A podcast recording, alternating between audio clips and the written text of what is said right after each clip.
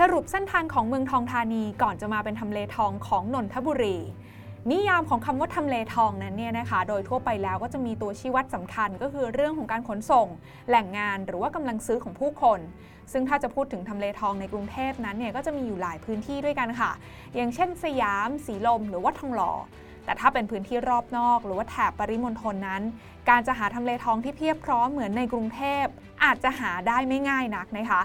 แต่รู้หรือไม่คะว่าเมืองทองธานีซึ่งตั้งอยู่ในพื้นที่อำเภอปากเกร็ดจังหวัดนนทบุรีถือว่าเป็นทำเลทองที่มีศักยภาพไม่แพ้พื้นที่อื่นๆในกรุงเทพเลยค่ะอะไรที่ทำให้เมืองทองธานีกลายเป็นทำเลทองที่น่าสนใจ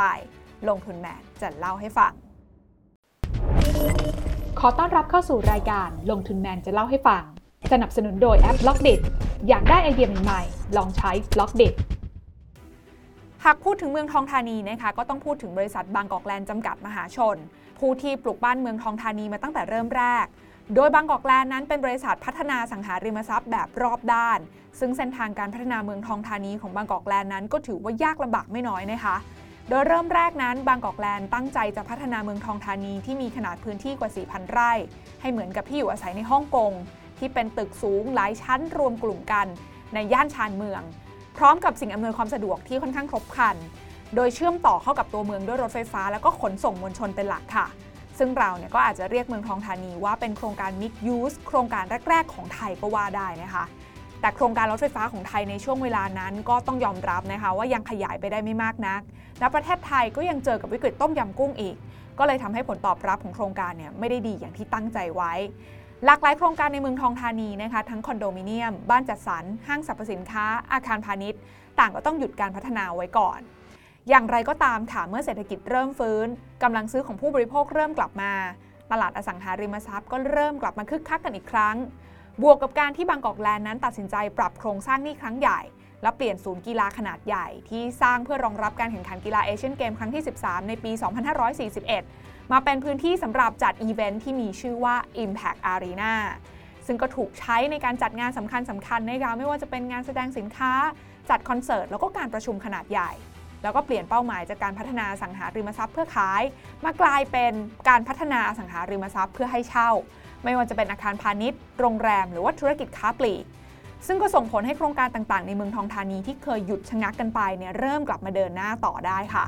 รวมถึงเม็ดเงินลงทุนจากทั้งภาครัฐและเอกชนที่เข้ามายังเมืองทองธานีและพื้นที่โดยรอบก็ได้ผลักดันให้เมืองทองธานีนั้นขยายใหญ่กันมากขึ้น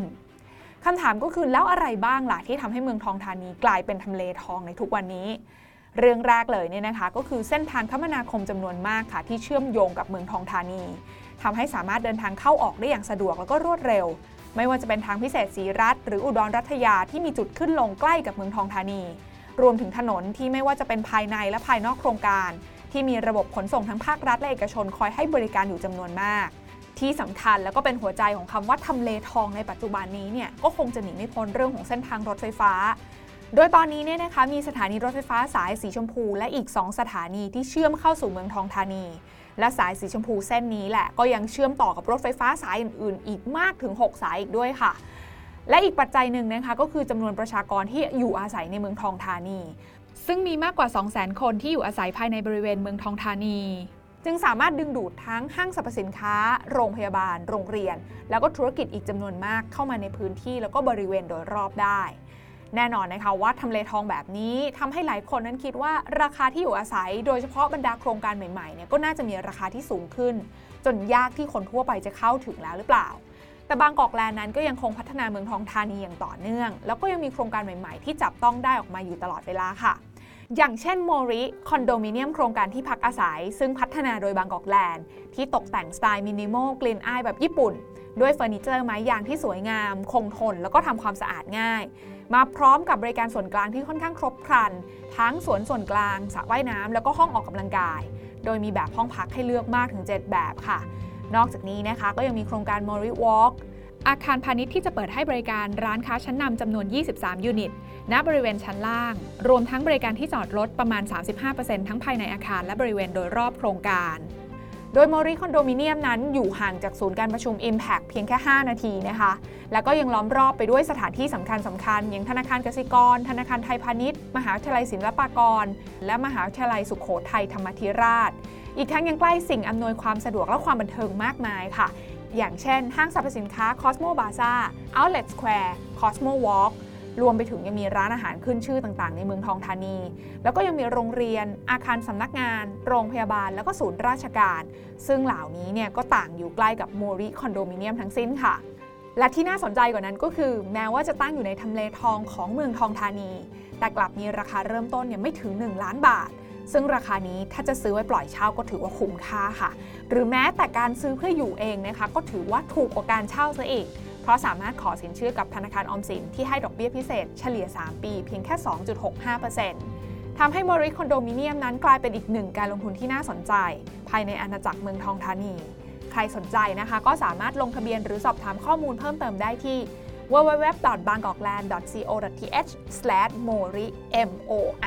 ค่ะหรือว่าจะติดต่อที่เบอร์ 064-180-2244 หรือ 064-182-2245 ค่ะ